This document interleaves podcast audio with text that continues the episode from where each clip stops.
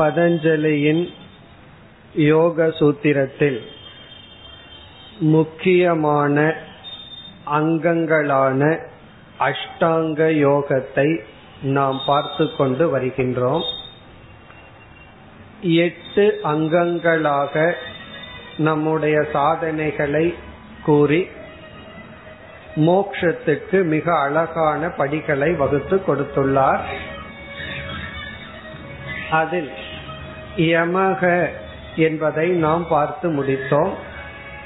யமக என்ற சாதனையில் ஐந்து சாதனைகள் வந்தன.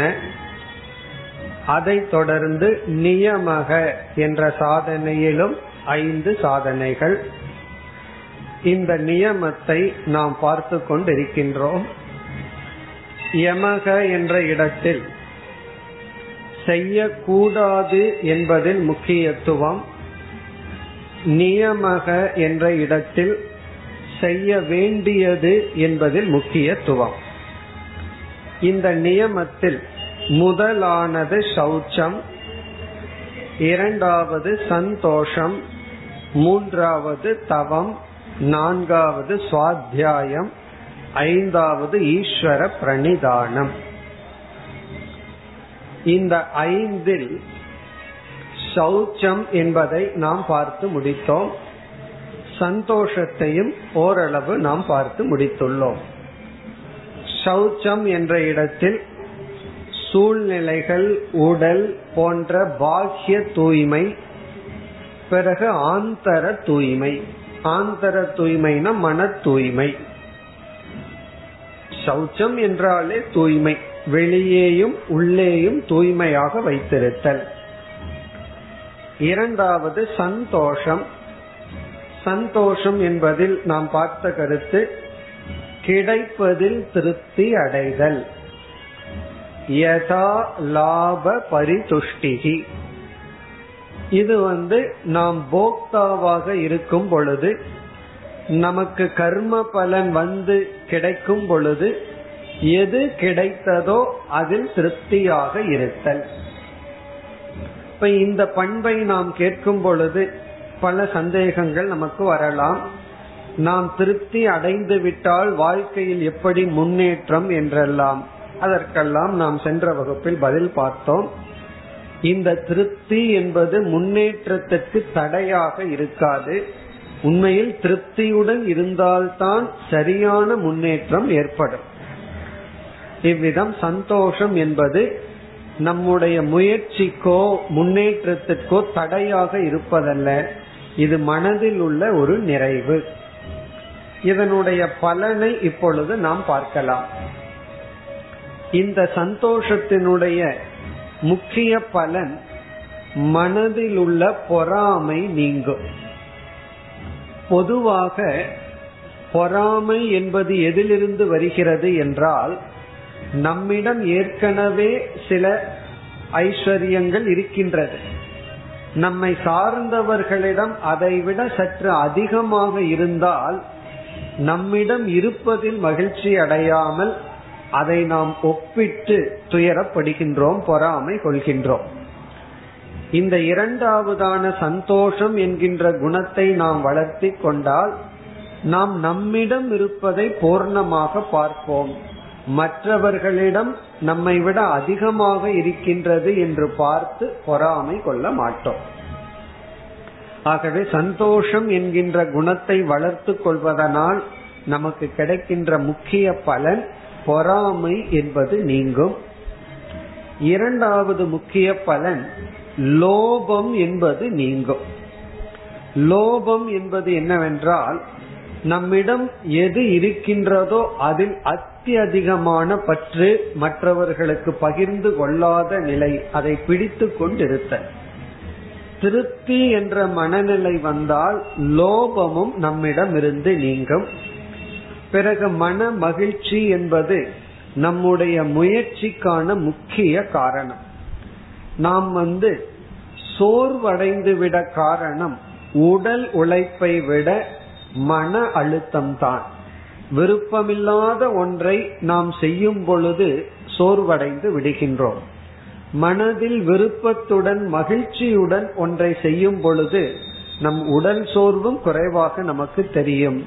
ஆகவே மன மகிழ்ச்சி தான் மிக மிக முக்கியம். அதை இரண்டாவதாக நியமம் என்ற நிலையில் பதஞ்சலி கூறுகின்றார். இனி நாம் மூன்றாவது சாதனைக்கு செல்கின்றோம். இதை தபக தவம் என்று பதஞ்சலி அழைக்கின்றார். இங்கு தவம் என்பதற்கு என்ன பொருள் என்று இப்பொழுது பார்க்க வேண்டும். பொதுவாக தவம் என்ற சொல் அனைத்து சாதனைகளையும் குறிக்கின்ற ஒரு பொதுவான சொல். தவம் என்றாலே நாம் செய்கின்ற அனைத்து சாதனைகளுக்கும் ஒரு பொதுவான சொல். இந்த சொல்லினுடைய பொருள் உருக்குதல் என்று பொருள். தவம்ங்கிற சொல்லுக்கு தபதி என்றால் உருக்குதல். உருக்குதல்னா என்ன அர்த்தம் என்றால், இப்ப வந்து ஒரு சிலை இருக்கின்றது, அதை நாம் உருமாற்ற வேண்டும். அது என்ன செய்ய வேண்டும்? அதை நாம உருக்கி வேறொரு சிலையாக உருமாற்றுகின்றோம். அதே போல நம்மிடத்தில் சில குணங்கள் இருக்கின்றது, நமக்கு சில பண்புகள் அல்லது கேரக்டர், நமக்கு சில குணம் இருக்கு. அந்த சில குணங்கள் வந்து நம்மையே அது அழித்து கொண்டு இருக்கின்றது. இந்த தவம் என்பதின் மூலம் நாமே உருமாறுகின்றோம். அதனாலதான் தவம் செய்ததற்கு பிறகு நம்முடைய வாழ்க்கையை பார்த்தோம்னா மற்றவர்கள் சொல்வார்கள், அப்படி இருந்தவர் இப்பொழுது இப்படி மாறிவிட்டார். இப்படி நம்மையே நாம் மாற்றிக் கொள்ளும் சாதனையத்தான் தவம் என்று சொல்கின்றோம். இப்ப தவம் என்ற சொல்லுக்கு நம்மை மேன்மைப்படுத்தும் சாதனைகள், நம்மை உருமாற்றும் சாதனைகள் என்று இங்கு நாம் பொருள் கொள்ள வேண்டும். இனி இதனுடைய நேரடியான பொருள், இதனுடைய விசேஷ கருத்தை இப்பொழுது பார்க்கலாம். அதாவது துயரத்தை எடுத்து கொள்வதுதான் தவம். நம்ம வந்து இந்த உலக வாழ்க்கையில சுக துக்கம்ங்கிற அனுபவத்துல வாழ்ந்து கொண்டு இருப்போம். விரும்பினாலும் விரும்பாவிட்டாலும் சில சமயம் சுகம் வரும், சில சமயம் துக்கம் வரும். ஆனால் நாம் விரும்பி துயரத்தை கஷ்டத்தை எடுத்து கொள்வதுதான் தவம். நம்மிடத்துல வந்து சுகத்துக்கான சாதனைகள் இருந்த போதிலும் அந்த சுகத்தை துறந்து துயரத்தை எடுத்து கொள்வதற்கு தவம் என்று பெயர். இப்ப நாம இங்கிருந்து சென்னையிலிருந்து திருப்பதிக்கு வந்து ஏர் கண்டிஷன் கார்ல வேணாலும் போலாம், அல்லது நடந்து வேண்டுமானாலும் போலாம். இப்ப நாம ஏன் நடந்து போகின்ற காரியத்தில் ஈடுபடுகின்றோம், அல்லது கீழிருந்து மேலேயே நடந்து போறோம்னா அதுதான் தவம். நம்மிடம் வந்து வசதிகள் இருந்தாலும் நாமளே துயரத்தை எடுத்து கொள்ளுதல், இயற்கையில வருகின்ற துயரம் போதாது என்று நாம் துயரத்தை கஷ்டத்தை எடுத்து அனுபவித்தல், அதுதான் தவம். அது எதற்காக என்றால், நம்முடைய உடல் இந்திரியம் மனம் பொருள்களுக்கு அடிமையாகி விடக்கூடாது என்பதற்காக நாமே எடுத்துக்கொள்கின்ற விரதங்கள் தவம். இது வந்து எல்லா சாதனைகளையும் பொதுவாக குறிக்கும். அதாவது உபவாசத்தை ஆரம்பித்து சமம் தமம் போன்ற அனைத்து சாதனைகளுக்கும் பொதுவான சொல் வந்து தவம் என்பது. இப்ப இந்த தவத்தை வந்து நாம வந்து மூன்றாக பிரிக்கின்றோம். காயிக பிரதானம், வாச்சிக பிரதானம், மானச பிரதானம் என்று பிரிப்போம். அதாவது உடலை பிரதானமாக கொண்டு செய்கின்ற சாதனைகள், அது வந்து காயிக பிரதான தவம் என்று சொல்கின்றோம். அது வந்து யாத்திரை செய்தல், யோகாசனம் செய்தல், சேவை செய்தல், தூய்மையாக வைத்திருத்தல், உடல் அளவில் நாம் எடுத்துக்கொள்கின்ற சிரமத்தை எல்லாம் காயிகம்னு சொல்றோம். பிறகு வேதம் ஓதுதல், ஜபம் செய்தல், இதெல்லாம் வந்து வாச்சிகம்னு சொல்கின்றோம். தியானம் செய்தல், இந்திரிய கட்டுப்பாடு, மன கட்டுப்பாடு, இது போன்ற சில சாதனைகளை எல்லாம் மானசம் என்று சொல்கின்றோம். அப்படி உடல் பிரதானமாக வாக் பிரதானமாக, மனதை பிரதானமாக கொண்டு செய்கின்ற அனைத்து சாதனைகளையும் தவம் என்று நாம் அழைக்கின்றோம். ஆகவே தவம்ங்கிற சொல்லுக்கு இதுதான் என்று ஒரு குறிப்பிட்ட சாதனை இல்லை. ஒவ்வொரு குறிப்பிட்ட சாதனைக்கும் ஒவ்வொரு சொல் இருக்கு. இப்ப வந்து உணவை நாம் எடுத்துக்கொள்ளவில்லை என்றால் உபவாசம் விரதம்னு சொல்றோம், அதுவும் தவம் தான். யாத்திரை போனா அதுவும் தவம் தான். சாஸ்திரம் படிக்கிறதும் தவம். இப்ப நாம என்ன செய்து கொண்டிருக்கின்றோம், அதுவும் தவம் தான். சாஸ்திரத்தை கேட்டுட்டு இருக்கோம், அதுவும் தவம் தான். பிறகு இதே தவம் மீண்டும் மூன்றாக பிரிக்கப்படுகின்றது, சாத்விகம் ராஜசம் தாமசம் என்று. சாத்விகமான தவம், ராஜசமான தவம், தாமசமான தவம்னு பகவான் கீதையில் பிரிக்கின்றார். சில பேர் மற்றவர்களை அழிப்பதற்காக தவம் செய்வார்கள், அதெல்லாம் தாமசமான ராஜசமான தவம். மற்றவர்கள் அழிய வேண்டும்னு பூஜை செய்தல், தவம் செய்தல். சாத்விகமான தவம் என்றால் நம்மையையும் நாம் அதிகமாக கொடுமைப்படுத்தி கொள்ளாமல், மற்றவர்களுடைய அழிவுக்காகவும் தவம் செய்யாமல், மன தூய்மைக்காக செய்கின்ற தவம் எல்லாம் சாத்விகமான தவம். சில பேர் ரொம்ப கோரமாக தவம் செய்வார்கள். இந்த அசுரர்கள், ராட்சசர்கள், இவர்களெல்லாம் செய்வதெல்லாம் கோரமான ராஜச தாமச தவம். அப்படி இல்லாமல் இங்கு பதஞ்சலி வந்து சாத்விகமான தவத்தை கூறுகின்றார். இப்ப தவம்ங்கிற சொல்லுக்கு எளிமையான வாழ்க்கை, பிறகு துயரத்தை எடுத்துக்கொள்ளுதல். நாம் வந்து எந்த ஒன்றையும் தவத்தினால் தான் அடைய முடியும். வாழ்க்கையில வந்து ஒன்றை அடையணும்னு சொன்னா அது இலவசமாகவோ அல்லது முயற்சி இல்லாமலோ நமக்கு கிடைக்காது. நம்ம எதை அடைய வேண்டும் என்றாலும் அதை தவத்தினால் தான் அடைய முடியும். ஆகவே தவம்ங்கிற சொல் நமக்கு தெரிந்ததுதான். எல்லா சாதனைகளினுடைய ஒட்டு மொத்தமான சொல் தவம். இந்த தவத்தினுடைய பெருமையை ஒரு ஸ்லோகம் மிக அழகாக கூறுகின்றது. அதனுடைய பொருளை மட்டும் இப்பொழுது நாம் பார்ப்போம். அதாவது எது துஸ்தரம், எதை வந்து நாம் கடக்க முடியாதோ அல்லது எந்த பாபத்துக்கு பரிகாரமே இல்லையோ அதை துஸ்தரம் அப்படின்னு சொல்லுவோம். துஸ்தரம்னா தாண்டுவதற்கு கடினமானது, எது துஸ்தரம். பிறகு எது துராபம், எதை நாம் அடைய முடியாதோ.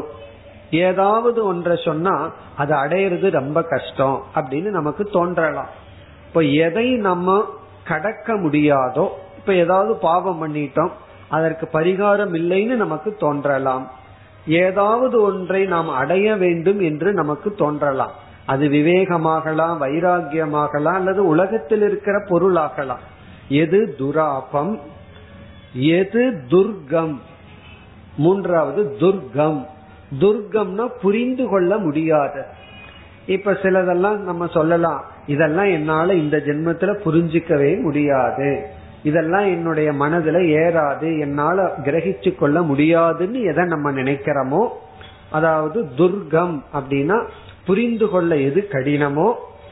எச்ச துஷ்கரம், நான்காவது துஷ்கரம், எதை செய்ய முடியாது என்று நாம் நினைக்கின்றோமோ. அப்ப இந்த ஸ்லோகத்தினுடைய முதல் வரி எது துஸ்தரம், எது துராபம், எது துர்கம், எச்ச துஷ்கரம். இப்படி இந்த நான்கும், எதை கடக்க முடியாதோ, எதை அடைய முடியாதோ, எதை அறிந்து கொள்ள முடியாதோ, எதை செய்ய முடியாதோ. இனி இரண்டாவது வரியில் சர்வம் தது தபசா சாத்தியம்.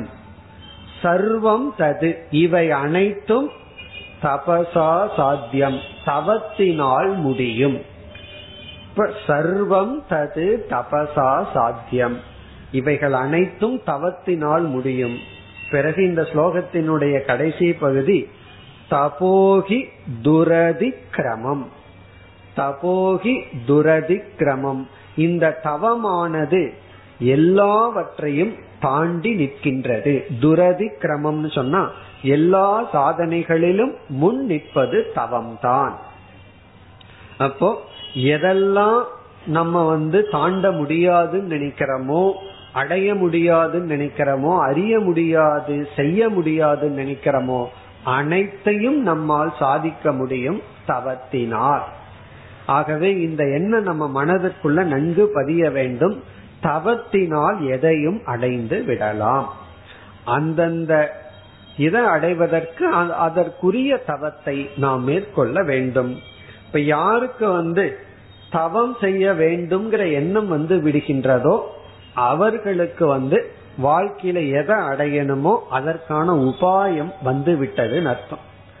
தவம் செய்யக்கூடாது, கஷ்டம் இல்லாம நம்ம அடையணும்னு நினைக்கிற வரைக்கும் நம்ம வாழ்க்கையில எதையும் அடைய முடியாது. அடைஞ்ச மாதிரி இருக்கும், ஆனா அடைஞ்சிருக்க மாட்டோம்.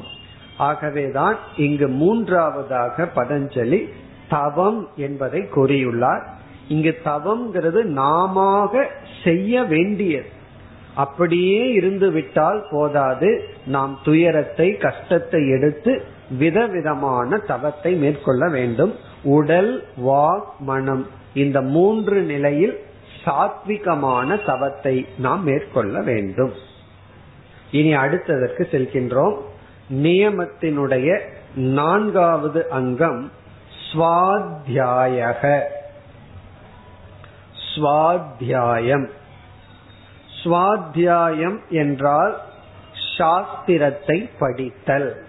ஸ்வாத்யாயம் சாஸ்திர அத்யயனம், சாஸ்திர படனம். சாஸ்திரத்தை படிக்கிறத ஒரு சாதனையாக நியமமாக கூறுகின்றார். கண்டிப்பாக சாஸ்திரம் படிக்க வேண்டும். காரணம் என்னவென்றால், இந்த சாஸ்திரம்ங்கிறது ஒரு மேப்பு போல. வாழ்க்கைங்கிற பயணத்துல நாம் ஒரு லட்சியத்தை நிர்ணயிச்சு அந்த லட்சியத்தை நோக்கி போக வேண்டும் என்றால் நமக்கு அந்த ரோடு மேப் தேவை. அது சாஸ்திரம். உண்மையிலேயே அந்த லட்சியத்தை காட்டி கொடுக்கிறதும் சாஸ்திரம்தான், லட்சியத்துக்கான பாதையை காட்டி கொடுப்பதும் சாஸ்திரம்தான். இப்ப சாஸ்திரம்தான் வாழ்க்கையினுடைய இலக்கையும் இலக்குக்கான பாதையையும் காட்டி கொடுக்கும். ஆகவே சாஸ்திரம் படிக்கிறதுங்கிறது அவசியம் என்று இங்கு பதஞ்சலி குறிப்பிடுகின்றார். இந்த சாஸ்திரத்தை நாம இரண்டாக பிரிக்கின்றோம். ஒன்று தர்ம சாஸ்திரம், இனி ஒன்று மோக்ஷ சாஸ்திரம். அப்படி சாஸ்திரம் இரண்டாக பிரிக்கப்படுகிறது. தர்ம சாஸ்திரம் என்பது புண்ணியத்தை அடைய கொடுக்கப்படுகின்ற உபாயங்கள். இப்ப எல்லாருக்கும் புண்ணியம் வேண்டும். சில பேர் சொல்லலாம் எனக்கு புண்ணியம் வேண்டாம் அப்படின்னு. பிறகு என்ன வேணும்னா சந்தோஷம்தான் வேணும்னு சொன்னா சாஸ்திரமே என்ன சொல்லும், அந்த சந்தோஷத்துக்கு காரணம்தான் புண்ணியம். சரி, எனக்கு சந்தோஷம் வேண்டாம், துக்கம் இல்லாம இருந்தா போதும் என்றால் அதற்கு காரணமும் புண்ணியம்தான். ஆகவே பாபத்தை தவிர்த்து புண்ணியத்தை நாம் அடைந்தால் நமக்கு இன்பம் கிடைக்கும். அந்த இன்பம் தான் எல்லாருடைய லட்சியமாகவும் இருக்கின்றது. அப்படி அந்த புண்ணியத்தை நமக்கு கொடுக்க ஒரு உபாயத்தை கொடுப்பதுதான் தர்ம சாஸ்திரம். ஏன்னா தர்மத்தின் மூலமா தான் புண்ணியம் கிடைக்கும். இது வந்து சில பேர் வந்து எனக்கு மோட்சம் எல்லாம் வேண்டாம், இறைவனை அடையறதெல்லாம் பிறகு பார்த்துக்கலாம்னு சொன்னாலும் கூட அவர்கள் இந்த லோகத்துல சுகமாக வாழ வேண்டும் என்றால், இறந்ததற்கு பிறகும் சுகமாக இருக்க வேண்டும் என்றால் அவர்களுக்கு புண்ணியம் தேவை.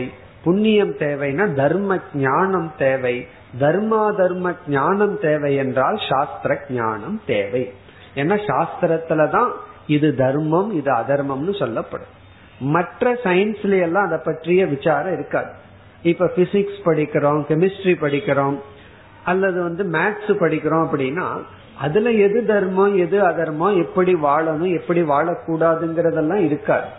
ஆகவே நம்ம சாஸ்திரத்துல, அதாவது மோக்ஷ சாஸ்திரத்துடன் சேர்ந்திருக்கின்ற வேதம்ங்கிற சாஸ்திரம், ரிஷிகள் எழுதிய ஸ்மிருதி என்ற சாஸ்திரத்துலதான் நமக்கு வந்து தர்மத்தை பற்றிய ஞானம் சொல்லப்பட்டுள்ளது. அதை படித்தல், பிறகு அதனுடைய வளர்ச்சி வந்து மோக்ஷ சாஸ்திரம்.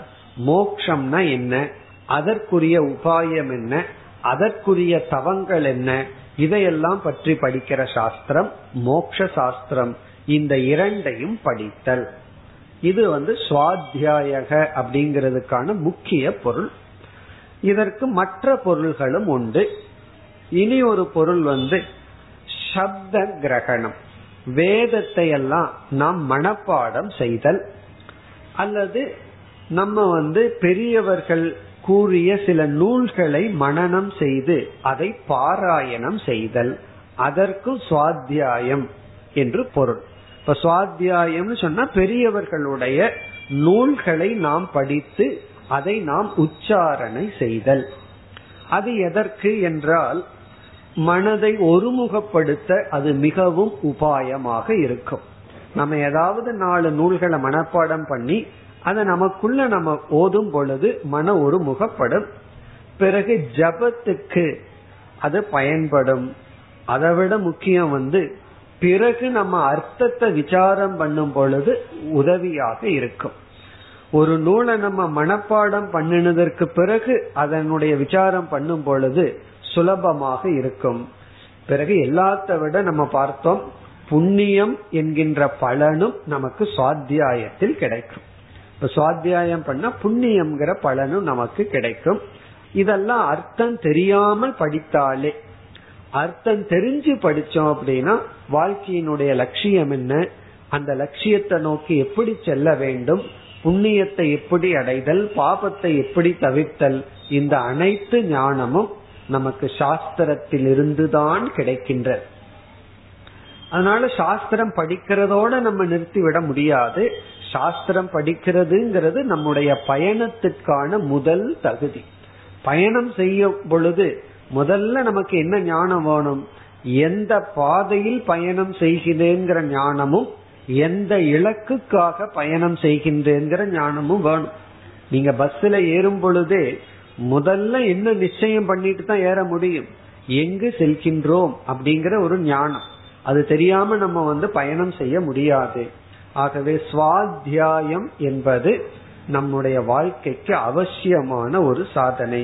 ஆகவே நான்காவது நியமமாக இங்கு ஸ்வாத்யாயம் கூறப்பட்டுள்ளது. இனி அடுத்து ஐந்தாவது நியமத்திற்கு செல்கின்றோம். இந்த ஐந்தாவது நியமம் வந்து ஈஸ்வர பிரணிதானம். ஈஸ்வர பிரணிதானம், ஈஸ்வரன்னா இறைவன், பிரணிதானம் என்றால் வணக்கம், வணங்குதல், இறை வழிபாடு, ஈஸ்வரனை வணங்குதல், ஈஸ்வர பிரணிதானம். இப்ப இங்க ஈஸ்வர பிரணிதானம் என்றால் பதஞ்சலி வந்து தன்னுடைய யோக சாஸ்திரத்தில் இறைவன் என்ற ஒரு தத்துவத்தை ஏற்றுக்கொண்டுள்ளார். வேறு சில முனிவர்கள், கபில முனி என்ற ஒருவர் சாங்கிய மதத்தை உருவாக்கினார். அவருக்கு அந்த ஈஸ்வரன்கிறது தேவையில்லாமல் போச்சு. ஆகவே அவர் சாஸ்திரத்துல ஈஸ்வரனை பற்றி பேசவில்லை, ஏற்றுக்கொள்ளவில்லை. ஆனால் யோக சாஸ்திரத்தில் ஏற்றுக்கொள்ளப்பட்டுள்ளது. ஆகவே இவர் வந்து அந்த ஈஸ்வரனை வழிபட வேண்டும்னு சொல்றார். நம்ம வேதாந்தத்துல ஈஸ்வரனுக்கு கொடுக்கிற அதே லட்சணத்தை தான் பதஞ்சலியும் கொடுத்துள்ளார். அதாவது சர்வஜன், சர்வசக்திமான், அனைத்தையும் அறிபவர், அனைத்து சக்தியுடன் கூடியவர், நம்முடைய கர்மத்தினுடைய பலனை கொடுப்பவர் என்றெல்லாம் ஈஸ்வரனுக்கு வர்ணனை சொல்லப்பட்டுள்ளது. இந்த ஈஸ்வரனை வழிபடுதல் என்பதைத்தான் நாம் வேதாந்தத்துல வந்து கர்மயோகம், பக்தி யோகம் என்று அழைக்கின்றோம். நாம எதை கர்மயோகம்னு சொல்றோமோ, நாம எதை பக்தி யோகம்னு சொல்கின்றோமோ, அந்த இடத்தில்தான் ஈஸ்வர பிரணிதானம் என்று ஐந்தாவது நியமம் பேசப்பட்டுள்ளது. ஆகவே இதை நம்ம எப்படி சுருக்கமா புரிஞ்சுக்கலாம், கர்மயோகமும் பக்தி யோகமும் அனுஷ்டானம் செய்தல், அதுதான் ஈஸ்வர பிரணிதானம். இப்ப இங்க குறிப்பாக கூறினால் நம்முடைய கர்மத்தை வந்து விசேஷ கர்மம், சாமானிய கர்மம்னு பிரிக்கலாம். சாமானிய கர்மம்னா நம்ம வந்து காலையில எழுந்திருந்து டெய்லி நாம செய்கின்ற ரொட்டீன், டெய்லி ரொட்டீன் சொல்லுவோம். காலையில ஒருவர் எழுந்திருப்பார், தன்னை தூய்மைப்படுத்தி பிறகு ஆபீஸுக்கு போவார். மாணவனா இருந்தா ஸ்கூலுக்கு போவான். அப்படி அவர் அவர்களுக்குன்னு ஒரு நித்திய கடமை இருக்கும். அது சாமானிய கர்ம. விசேஷ கர்ம என்றால் ஒரு குறிப்பிட்ட செயல். அதுல வந்து ஒருவர் கோயிலுக்கு செல்கின்றார் அல்லது வீட்டிலேயே ஒரு ஐந்து நிமிடம் பூஜை அறையில இறைவனை வழிபடுகின்றார், பிரார்த்தனை செய்கின்றார். இதெல்லாம் என்னன்னா விசேஷ கர்ம. இத வந்து ஈஸ்வர பிரணிதானம் அப்படின்னு ஒரு கோணத்துல கூறுகின்றோம். இப்ப ஈஸ்வர பிரணிதானம் அப்படின்னா இறைவனுக்காக விசேஷமாக செய்யப்படுகின்ற செயல். அதற்குன்னு ஒரு டைம் நம்ம ஒதுக்கணும். அது குறைவாகவே இருந்தாலும் நம்ம வந்து பிரார்த்தனை செய்தல் அல்லது பூஜை செய்தல் அல்லது யாகம் செய்தல், இப்படி ஒரு குறிப்பிட்ட காலம் ஒரு குறிப்பிட்ட செயலில் ஈடுபடுவது ஒரு விதமான இறை வழிபாடு. இரண்டாவது விதமான இறை வழிபாடத்தான் விசேஷ பாவனை என்று நாம் அழைக்கின்றோம். விசேஷ பாவனைனா நம்முடைய சாமான்யமான கர்மத்துல இறைவனை கொண்டு வருதல். நம்முடைய டெய்லி செய்யற ரொட்டீன், நம்ம வந்து சாதாரணமா என்ன பண்ணிட்டு இருக்கிறோமோ அந்த கடமையையே இறைவனுக்காக செய்தல். அதனால வந்து சாமானிய கர்மத்தில் இருக்கிற விசேஷ பாவனை வந்து கர்ம யோகம். இதெல்லாம் கர்ம யோகம்ங்கிற தலைப்புல வரும். நம்ம கர்த்தாவா இருக்கும் பொழுது என்ன விசேஷ பாவனை இருக்க வேண்டும், அதாவது நம்ம செயல் செய்யும் போது எப்படிப்பட்ட பாவனையை கொண்டு வரணும், செயலினுடைய பலனை வாங்கும் பொழுது நாம எப்படிப்பட்ட பாவனையுடன் இருக்க வேண்டும், இதெல்லாம் விசேஷ பாவனைகள். இப்ப விசேஷ கர்மத்துல விசேஷ பாவனை கண்டிப்பா இருக்கும். இப்ப நம்ம கோயிலுக்கு வரும்போது இறைவனுக்காக இதை செய்கிறோங்கிற பாவனை இருக்கும், பூஜை பண்ணும் போது இறைவனுக்காக இதை செய்கிறேங்கிற பாவனை இருக்கும். ஆனா மற்ற சாமானிய கர்மத்துல அந்த பாவனை இருக்காது. அதை கொண்டு வருதல் ஈஸ்வர பிரணிதானம். இறைவனுக்காக நான் இதை செய்கின்றேன்னு சொல்லி கர்மயோகப்படி வாழ்தல். பிறகு பக்தி. இதுல வந்து பிரார்த்தனை எல்லாம் அவசியம். டெய்லி நம்ம வீட்டுல ஒரு ஐந்து நிமிடமோ அல்லது அட்லீஸ்ட் ஒரு நிமிடமோ இறைவனுக்குன்னு ஒரு இடத்தை ஒதுக்கி அந்த இடத்துல இருந்து இறைவனை நினைத்தல், அதுதான் ஈஸ்வர பிரணிதானம், விசேஷ கர்ம. பிறகு அது அப்படியே வளரும் பொழுது நம்முடைய அனைத்து கடமைகளிலும் இறைவனை கொண்டு வருதல். இத்துடன் நியமமும் முடிவடைகின்றது. நம்ம வந்து எட்டு அங்கத்தில் யமக என்கின்ற ஐந்து சாதனையையும் நியமக என்ற ஐந்து சாதனையையும் பார்த்து முடித்தோம். இதுல வந்து பத்து பண்புகளை நாம் பார்த்து முடித்துள்ளோம். இந்த பத்து யமக நியமகங்கிற ரெண்டில் வந்து விடுகின்ற இந்த பத்து சாதனைகளை நம்ம பார்த்தோம்னா, முதல் ஐந்து வந்து செய்யக்கூடாது அப்படிங்கறதுல முக்கியத்துவம், இரண்டாவது ஐந்து வந்து செய்ய வேண்டும் என்பதில் முக்கியத்துவம். இத செஞ்சுதான் ஆகணும்னா நியமம், இத வந்து தவிர்க்கணுங்கிற முக்கியத்துவம் இருப்பது வந்து யமம், செய்துதான் ஆக வேண்டும்ங்கிறது நியமம்னு பார்த்தோம். இவைகளெல்லாம் வெளி இருக்கின்ற செயலில் முக்கியத்துவம் கொடுக்கப்பட்டுள்ளது. இப்ப இதுல நம்ம நம்ம தூய்மைப்படுத்தி தான் அடுத்த சாதனைக்கு செல்ல முடியும். இனிமேல் வருகின்ற சாதனை அப்படியே கொஞ்சம் கொஞ்சமா தியானத்தை நோக்கி சென்று கொண்டு இருக்கும். அடுத்த சாதனையை பதஞ்சலி ஆரம்பிப்பதற்கு முன் இந்த யம நியமத்தை பற்றிய மீண்டும் சில சூத்திரங்களில் பேசுகின்றார். இனி வருகின்ற இரண்டு சூத்திரத்தில் யம நியமத்திற்கு தடைகள் வந்தால் அந்த தடைகளை எப்படி நீக்குதல் என்பதை பற்றி பேசுவார். அதற்கு பிறகு வருகின்ற சில சூத்திரங்களில் யம நியமத்தினால் வருகின்ற பலன்களை பற்றி பேசுவார். இப்ப யம நியமத்துக்கு தடைகள் வந்தால் எப்படி நீக்குதல், யம நியமத்தினுடைய பலன், இதை பேசியதற்கு பிறகுதான் யமம் நியமம் பிறகு ஆசனம் என்ற மூன்றாவது சாதனைக்கு வருகின்றார். இப்ப மூன்றாவது படிக்கு வருவதற்கு முன் நாம் சில சூத்திரங்களில் யம நியமத்தினுடைய விசாரத்திலேயே இருக்க போகின்றோம். இனி நாம் அடுத்த சூத்திரத்திற்கு செல்ல போகின்றோம்.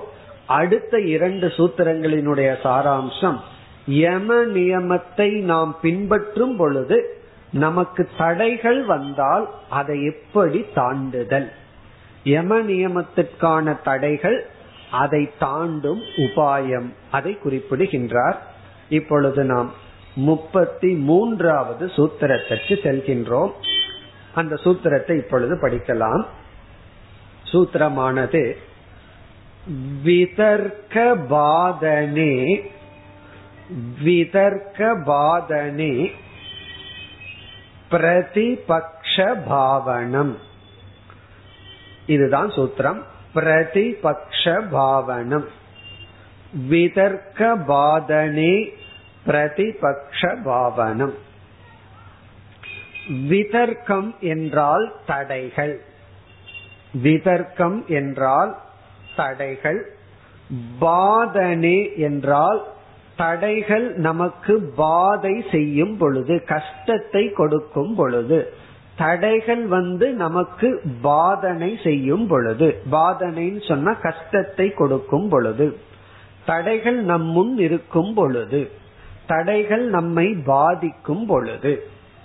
பாதனம்னா பீடனம், இடையூறுன்னு தமிழ்ல சொல்லலாம்.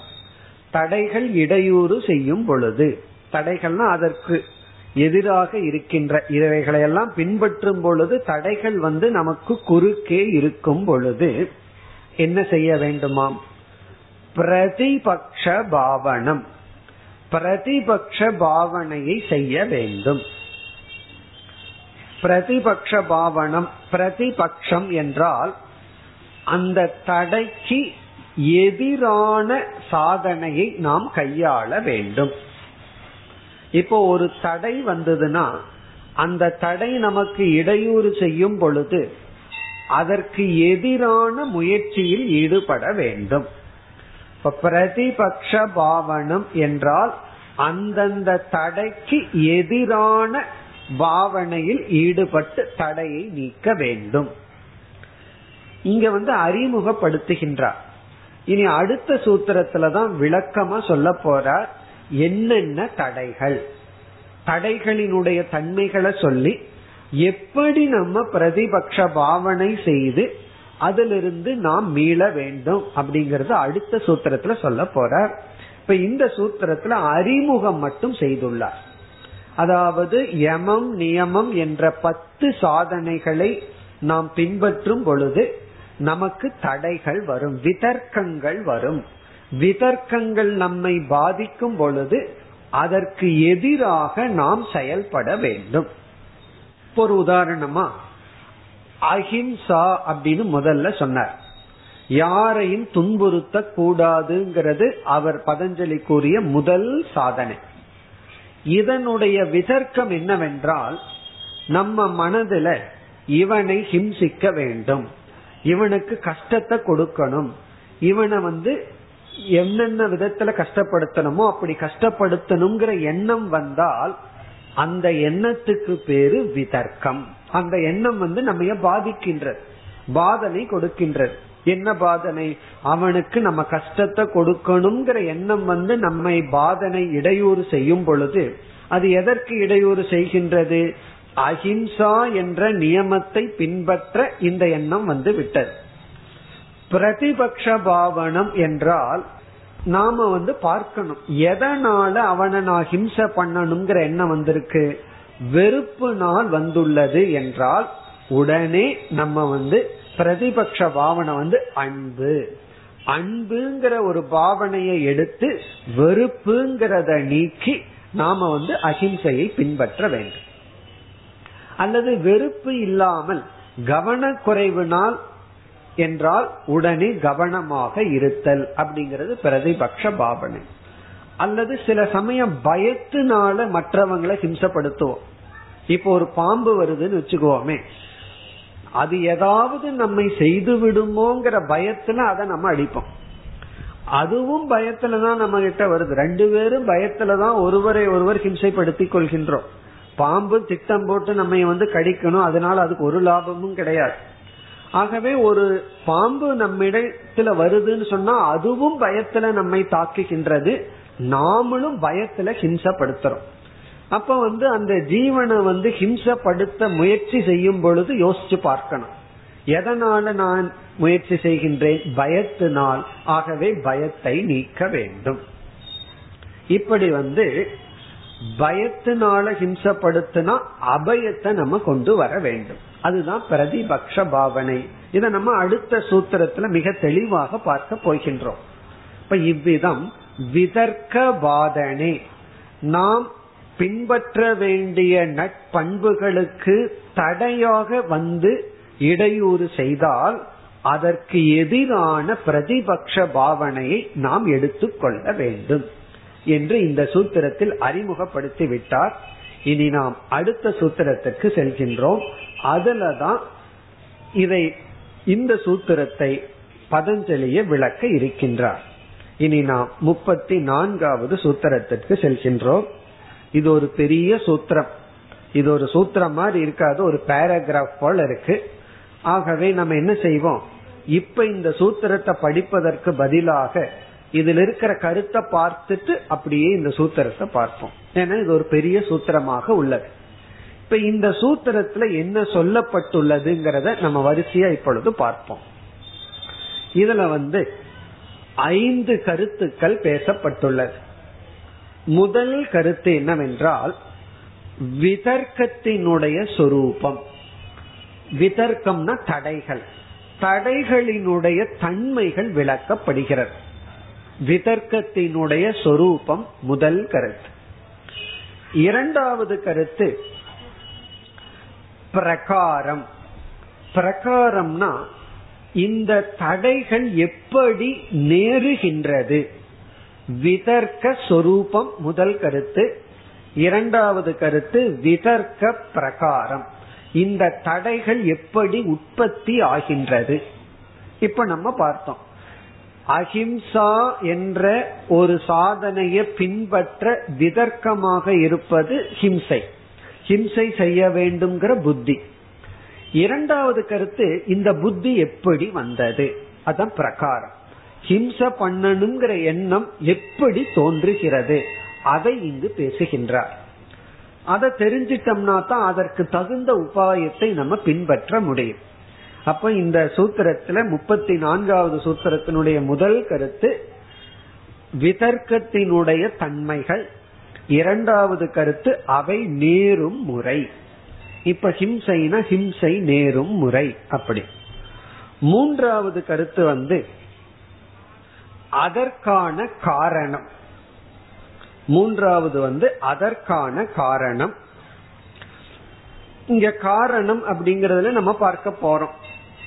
அதாவது வந்து எந்த மூல காரணத்திலிருந்து இவைகளெல்லாம் தோன்றுகிறது, அதுல சூத்திரத்துக்குள்ள போனா நமக்கு விளங்கும். நான்காவது வந்து அவாந்தர பேதம். அவாந்தர பேதம்னு சொன்னா தடைகள் வந்து சில தடைகள் வந்து மிக மிக சுலபமா இருக்கும், அதாவது ஸ்ட்ராங்கா இருக்காது, சிறிய முயற்சியில நீக்கி விடலாம். சில தடைகள் வந்து இடைப்பட்ட நிலையில் இருக்கும், அதிக முயற்சி தேவை. சில தடைகள் வந்து ஒரு இரும்பு திரை போல கடினமாக இருக்கும். அப்படி இவர் என்ன சொல்ல போறார், இந்த தடைகள் வந்து மூன்று நிலையில இருக்கும்னு சொல்லி அவாந்தர பேதம், தடைகளினுடைய நிலை. அதாவது மிக மெல்லிதான தடை, இடைநிலையில் இருக்கின்ற தடை, மிக உறுதி அடைந்த தடைன்னு சொல்ல போறார். அதனால தடைகளினுடைய அவாந்தர பேதம். பிறகு ஐந்தாவது இந்த தடைகள் எப்படியெல்லாம் நம்மை துயரப்படுத்தும் என்று தடைகளினுடைய பலன். தடைகளினுடைய பலன் அப்படின்னு சொன்னா இங்க பலன்னா தீய பலன். தடைகள் வந்து எப்படி நமக்கு துயரத்தை கொடுத்து கஷ்டத்தை கொடுக்கும். ஆகவே இந்த முழு சூத்திரத்தில் இந்த ஐந்து கருத்துக்கள் வரிசையாக இருக்கின்றது. அதாவது விதர்க்கங்கள் எவைகள், அவைகளினுடைய பிரகாரம் எப்படி அமைந்துள்ளது, அவைகளுக்கான மூல காரணம், அவைகளினுடைய நிலைகள், அவைகள் கொடுக்கின்ற பலன். இதையெல்லாம் நம்ம பார்த்துட்டோம் அப்படின்னா நமக்கு அந்த பிரதிபக்ஷ பாவனை நன்கு விளங்கிவிடும். இனி ஒவ்வொரு கருத்தாக நாம் செல்கின்றோம். அந்த முதல் கருத்து இந்த சூத்திரத்தினுடைய முதல் பகுதி. இப்ப சூத்திரத்தினுடைய முதல் பகுதியை படிச்சோம்னா, விதர்காகா ஹிம்சாதயக, இதுதான் சூத்திரத்தினுடைய ஆரம்பம். சூத்திரத்தினுடைய முதல் இரண்டு சொற்களை இப்ப நம்ம அறிமுகப்படுத்தியுள்ளோம். விதர்காகா முதல் சொல், ஹிம்சாதயக இங்க வந்து பதஞ்சலி சொல்றார் விதர்க்கங்கள் என்பது ஹிம்சை முதலியன. இதுதான் சூத்திரத்தினுடைய முதல் இரண்டு சொற்கள். இனி வரிசையா பிறகு ஒவ்வொரு சொற்களாக சேர்த்து கொண்டே போய் கடைசியில சூத்திரத்தை பூர்த்தி செய்யலாம். இதை மட்டும் இப்பொழுது பார்ப்போம். விதர்க்கங்கள் என்பது ஹிம்சை முதலியன. இது ரொம்ப சுலபமான கருத்து. விதர்க்கம் என்றால் தடைகள். தடைகள்னா நாம எதை செய்ய வேண்டுமோ அதற்கு எதிராக இருப்பதுதான் தடைகள். ஹிம்சா எக்ஸெட்ரா. இதை நான் இனி எப்படி படிக்க வேண்டும்? இப்ப யமக அப்படின்னு எடுத்துட்டோம் அப்படின்னா அதுல முதலில் இருப்பது வந்து அஹிம்சை. இந்த அஹிம்சைக்கு விதர்க்கமாக தடையா இருப்பது என்ன? ஹிம்சா. ஆதி பதத்துல இரண்டாவது என்ன? சத்தியம். சத்தியத்துக்கு விதர்க்கமாக இருப்பது வந்து பொய் சொல்ல வேண்டும்ங்கிற எண்ணம், அசத்தியம். இது அப்படியே தலைகீழ சொன்னா அதெல்லாம் விதர்க்கம். இப்ப வந்து அஹிம்சைய ஹிம்சைன்னு சொன்னா அது விதர்க்கம். சத்தியத்தை வந்து அசத்தியம் சொன்னா அது விதர்க்கம். யாரையும் துன்புறுத்த கூடாதுங்கிற ஒரு பண்பை பின்பற்றாமல் இருப்பதற்கு என்ன தடைனா துன்புறுத்த வேண்டும்ங்கிற எண்ணம். உண்மையை பேச வேண்டும் அப்படிங்கிற ஒரு வேல்யூவுக்கு தடையா என்ன வரும்? பொய் பேச வேண்டும் அப்படிங்கிற எண்ணம். நம்ம வந்து ஒருவர் வருவதற்கு முன்னாடியே திட்டம் போட்டு வச்சிருப்போம், அவர் வந்தா என்ன பொய் சொல்லலாம், அல்லது வீட்டுக்குள்ள வரும் பொழுது ஏன் லேட்டா வந்தீங்கன்னு கேட்பாங்க, அதுக்கு என்ன பொய் சொல்லலாம், அதெல்லாம் ப்ரிப்பேர்டா வச்சிருப்போம். அதெல்லாம் என்னன்னா சத்தியத்துக்கு விதர்க்கமாக இருப்பது, பொய் சொல்ல வேண்டும்னு நாம திட்டம் போட்டு சிந்திக்கின்ற எண்ணம். பிறகு அஸ்தேயம் மூன்றாவது சொல்லப்பட்டுள்ளது. அதுல வந்து ஸ்தேயம் திருடுதல், அவருடைய பொருளை எப்படியாவது அபகரித்து கொள்ள வேண்டும்ங்கிற எண்ணம் வந்து விதர்க்கம். பிறகு பிரம்மச்சரியம் ஒழுக்கமாக இருத்தல், ஒழுக்கமாக இருக்க கூடாது என்று திட்டமிடுதல் அப்ரம்மச்சரியம். பிறகு அபரிக்கிரகம் சொன்னார். பரிகிரகம் எதெல்லாம் கிடைக்குதோ அதெல்லாம் சேர்த்து வைத்து கொள்ளலாம் அப்படிங்கறது வந்து பரிகிரகம். அப்ப ஹிம்சாதயக விதர்க்கங்கள் அப்படின்னு சொன்னா நம்ம வந்து ஹிம்சா, அசத்தியம், ஸ்தேயம், பிறகு அப்ரம்மச்சரியம், பரிகிரகம், இதெல்லாம் செய்ய வேண்டும் அப்படிங்கிற புத்தி. இது வந்து யமக. இனி நியமத்துல பார்த்தோம்னா அதே போலதான். சௌச்சம் அப்படிங்கிற இடத்துல அசௌச்சம் அசுத்தமாக இருத்தல். சந்தோஷம் அப்படிங்கிற இடத்துல வந்து அதிருப்தி, திருப்தி இல்லாமல் இருத்தல். தபஹங்கிற இடத்துல வந்து போகம்ங்கிற வார்த்தை, போகத்துடன் இருத்தல், எப்பொழுது இன்பமா இருத்தல், எளிமையாக கஷ்டமாக இல்லாமல் எப்பொழுதுமே போகத்துடன் இருத்தல். சுவாத்தியாயம்ங்கிற இடத்துல வந்து நான் எதையும் படிக்க மாட்டேன், சாஸ்திரம் எல்லாம் படிக்க மாட்டேங்கிற எண்ணம். ஈஸ்வர பிரணிதானம்ங்கிற இடத்துல ஈஸ்வரனை அங்கீகாரம் செய்யாமல் இருத்தல். என்னுடைய அகங்காரம் தான் கடவுள், கடவுள்னு எதற்கு ஒருத்தர் இருக்க வேண்டும். இப்படிப்பட்ட எண்ணங்கள் தான் விதர்க்கம்னு சொல்ற. அதாவது இவைகளையெல்லாம் பின்பற்ற வேண்டும் என்றால் இவைகளையெல்லாம் பின்பற்றாமல் இருப்பதற்கு இதற்கு எதிராக வருகின்ற எண்ணங்கள் தான் விதர்க்கம். இனி சென்ற சூத்திரத்துல பார்த்தோம்னா இந்த விதர்க்கங்கள் நம்மை பாதிக்கும் பொழுது, இப்படிப்பட்ட எண்ணம் எல்லாம் நம்மை தாக்கும் பொழுது, ஹிம்சை செய்யணும், பொய் சொல்லணும், திருட வேண்டும், ஒழுக்கமாக இருக்க கூடாது, கிடைக்கிறதையெல்லாம் எடுத்து கொள்ளலாம், அசுத்தமாக இருக்கலாம், திருப்தியாகவே இருக்க கூடாது, போகத்துடன் இருக்க வேண்டும், படிக்க கூடாது, பிறகு இறைவன் இல்லை, இதெல்லாம் என்னன்னா விதர்க்கம். இப்படியெல்லாம் மனதில் எண்ணம் வரும் பொழுது நம்ம வந்து பிரதிபக்ஷ பாவனை செய்ய வேண்டும். பிரதிபக்ஷ பாவனைனா இதற்கு எதிராக செயல்பட வேண்டும். அப்படி செயல்படணும்னா இதை பற்றிய சில தன்மைகள் நமக்கு தெரிந்திருக்க வேண்டும். ஆகவே இனி அடுத்த கருத்தை இங்கு பதஞ்சலி விளக்குகின்றார். இனி நம்ம இரண்டாவது கருத்துக்கு வருகின்றோம். அத நம்ம பிரகாரம் சொன்னோம். இனி சூத்திரத்தினுடைய மூன்றாவது சொல்லை அறிமுகப்படுத்தலாம். மூன்றாவது சொல்லானது, இப்ப சூத்திரத்துல ரெண்டு சொல்ல பார்த்திருக்கோம். முதல் சொல் வந்து விதர்க்காக, இரண்டாவது சொல் ஹிம்சா தயக, அதாவது விதர்க்கங்கள் என்பது ஹிம்சை முதலியவைகள். இனி அடுத்த பெரிய சொல்லுல வந்து பிரகாரத்தை அறிமுகப்படுத்துகின்றார். அதை இப்பொழுது பார்க்கின்றோம். அந்த சொல்லானது கிருத காரித அனுமோதிதாஹா, கிருத காரித அனுமோதிதாஹா, இதெல்லாம் சேர்ந்து ஒரு சொல். இதுக்குள்ள மூன்று சொற்கள் அடங்கி உள்ளது. கிருத காரித அனுமோதிதாஹா, இதுவும் விதர்க்கம்ங்கிற ஒரு தத்துவத்தை விளக்க வந்த சொற்கள். இதற்குள்ள மூன்று தத்துவம் கருத்துக்கள் அடங்கி உள்ளது.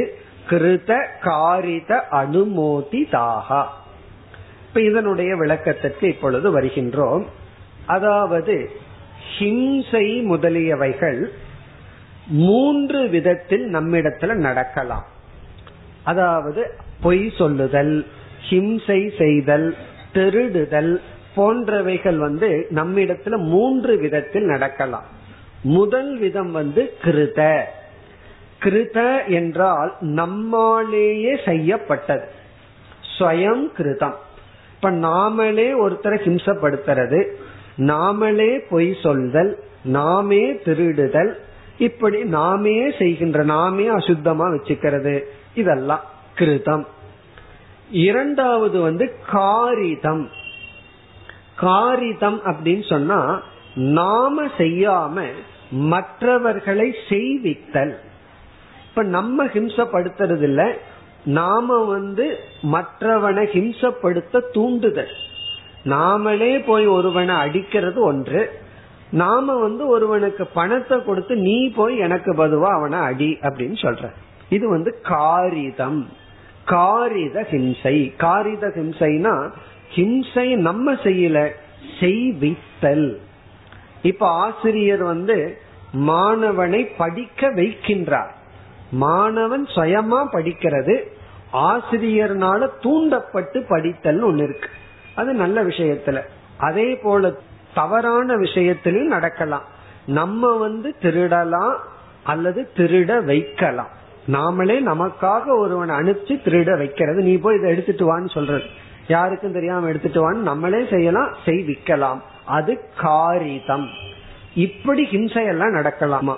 இப்ப ஹிம்சை போன்றது நாமளாக செய்வது கிருதம், செய்விப்பது காரிதம். மூன்றாவது வந்து அனுமோதிதம்.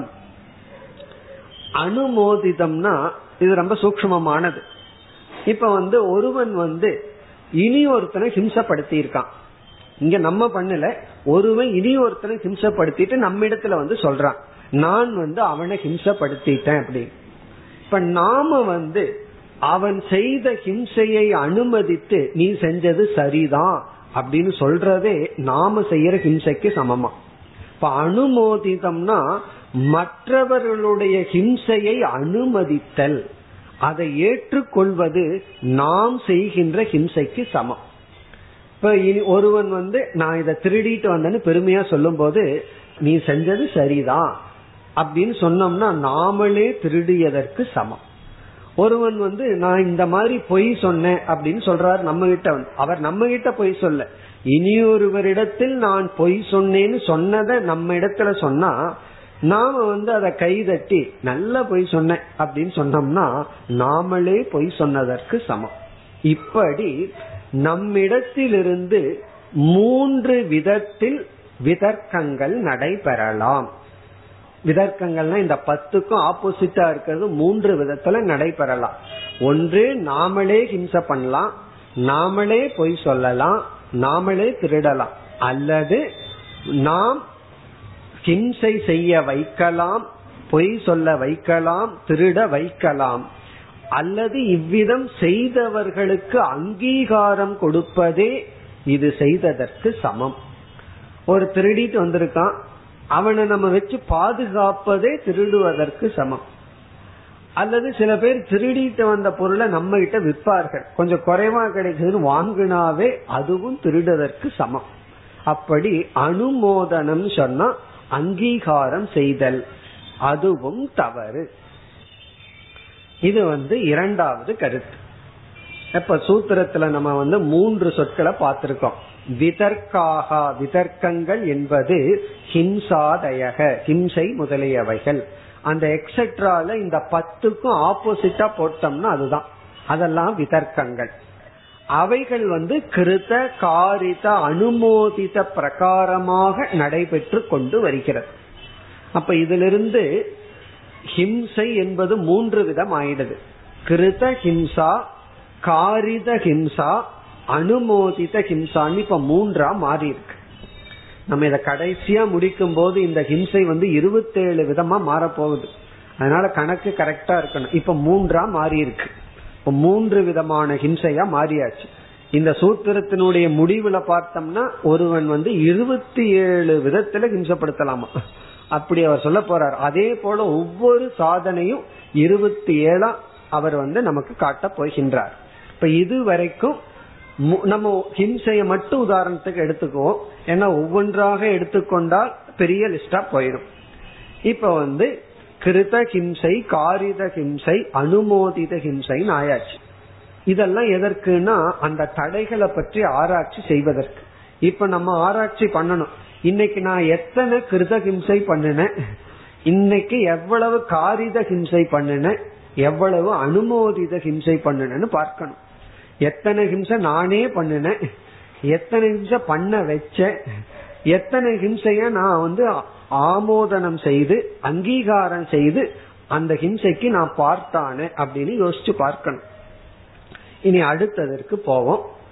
அடுத்த சூத்திரத்தில் உள்ள சொல்லுக்கு வருகின்றோம். சூத்திரத்தை பார்த்துட்டு விளக்கத்திற்கு போவோம். சூத்திரமானது லோப குரோத மோக பூர்விகாஹா, இது ஒரு சொல். லோப குரோத மோக பூர்விகாஹா. இப்ப இந்த சொல்லானது இதற்குள்ளேயும் மூன்று அங்கங்கள் இருக்கின்ற இந்த ஹிம்சையெல்லாம் எந்த காரணமாக, மூல காரணமாக நிகழ்கிறதுன்னு இங்கு வந்து நமக்கு காட்டி கொடுக்கின்றார். அதாவது பூர்விக்காக முன்னிட்டு, இந்த மூன்றை முன்னிட்டு இந்த விதர்க்கங்கள் உருவாகின்றன. இந்த விதர்க்கம் எல்லாம் எப்படி உற்பத்தி ஆகிறதுனா இந்த மூன்றை முன்னிட்டு. அந்த மூன்று என்ன? லோபம், குரோதம், மோகம். அதாவது லோப வசத்தினால ஒருவன் ஹிம்சைப்படுத்தலாம், குரோதத்தினால் ஹிம்சைப்படுத்தலாம், அல்லது வந்து மோகத்தினால் ஹிம்சைப்படுத்தலாம். இப்ப வந்து ஒருவன் இனி ஒருவனை ஹிம்சைப்படுத்துவது வந்து லோபம்னா எனக்கு வேண்டும், பகிர்ந்து கொள்ள மாட்டேன் அப்படின்னு லோப புத்தியில ஹிம்சப்படுத்தலாம், அல்லது கோபத்தினால ஹிம்சப்படுத்தலாம், அல்லது மோகம் தவறான ஞானத்தினால ஹிம்சப்படுத்தலாம். இப்ப நம்ம பார்த்தோம் அப்படின்னா ஹிம்சை வந்து இதோடு ஒன்பதாக மாறிவிட்டது. எப்படி ஒன்பதாகுது? ஏற்கனவே மூணு ஹிம்சை இருக்கு, கிருத ஹிம்சை, காரித ஹிம்சை, அனுமோதித ஹிம்சைன்னு மூணு விதமான ஹிம்சை. இந்த மூன்று விதமான ஹிம்சையும் லோபத்திலிருந்து உருவாகலாம். லோபத்திலிருந்து கிருத ஹிம்சை, காரித ஹிம்சை, அனுமோதித ஹிம்சை உருவாகலாம், அல்லது குரோதத்திலிருந்து உருவாகலாம், அல்லது மோகத்திலிருந்து உருவாகலாம். அப்படி பார்த்தா இப்ப எவ்வளவு ஹிம்சை ஆயாச்சு? ஒன்பது ஹிம்சை ஆயாச்சு. ஒன்பது விதமான ஹிம்சை. எப்படி என்றால் லோபவசப்பட்டு ஹிம்சைப்படுத்துதல், நாமளே செய்தல், லோபவசப்பட்டு இனியொருத்தனை ஹிம்சை செய்ய வைத்தல், லோபவசப்பட்டு அங்கீகாரம் செய்தல், குரோதவசப்பட்டு ஹிம்சை நாமளே செய்தல், மற்றவர்களை செய்வித்தல், ஹிம்சையை ஏற்றுக்கொள்ளுதல், மோகவசப்பட்டு செய்தல். இதெல்லாம் என்னன்னு நமக்கு சுலபமா புரிந்துவிடும். லோபவசப்பட்டு ஹிம்சை செய்தல், பொய் சொல்லுதல், திருடுதல், இதெல்லாம் என்னன்னா லோபம்னு இருக்கிறது போதாது, எனக்கு மேலும் வேண்டும் என்ற ஒரு லோபத்தினால். குரோதம்னா நமக்கு தெரியும் கோபம். பல சமயம் கோபத்தினாலதான் ஹிம்சப்படுத்துகின்றோம். மோகம்னா தவறாக புரிந்து கொண்டு ஹிம்சைப்படுத்துவோம். உண்மையிலேயே அந்த சூழ்நிலையை சரியா புரிஞ்சுக்காம ஒருவரை நம்ம தவறாக புரிந்து கொண்டு மோக வசத்தினால் ஹிம்சைப்படுத்தலாம். இதிலிருந்து நமக்கு வந்து விதர்க்கங்களினுடைய காரணங்கள் கிடைத்து விட்டது. இந்த மூன்று தான் காரணம். ஆகவே நம்ம ஒரு பொய் சொல்றோம் அப்படின்னா அது லோபத்துல பொய் சொல்றோமா, குரோதத்துல பொய் சொல்றோமா, மோகத்துல பொய் சொல்றோமா? திருடுகின்றோம் சொன்னா குரோதமா, மோகமா, லோபமா? இதெல்லாம் நம்ம கண்டுபிடிக்கணும். இப்போ நம்ம மனதுல இந்த பத்து விதர்க்கங்கள் வந்தால், ஹிம்சை பண்ணணும், திருடணும், பொய் சொல்லணும், ஒழுக்கம் இல்லாம இருக்கணும், பரிகிரகம் வேணுங்கிற இது போன்றது வந்தா நம்ம உடனே கண்டுபிடிக்கணும் இது நாமளாக செய்வதா, செய்ய தூண்டுவதா, இல்ல அங்கீகாரம் பண்றதான்னு பார்த்து, பிறகு இதனுடைய மூலம் என்ன, லோபமா, குரோதமா அல்லது மோகமான்னு கண்டுபிடிக்கணும். இனி அடுத்த கருத்து நாம் அடுத்த வகுப்பில் பார்ப்போம். ஓம் பூர்ணமத பூர்ணமிதம் பூர்ணாத் பூர்ணமுதச்யதே பூர்ணஸ்ய பூர்ணமாதாய பூர்ணமேவாவசிஷ்யதே. ஓம் சாந்தி சாந்தி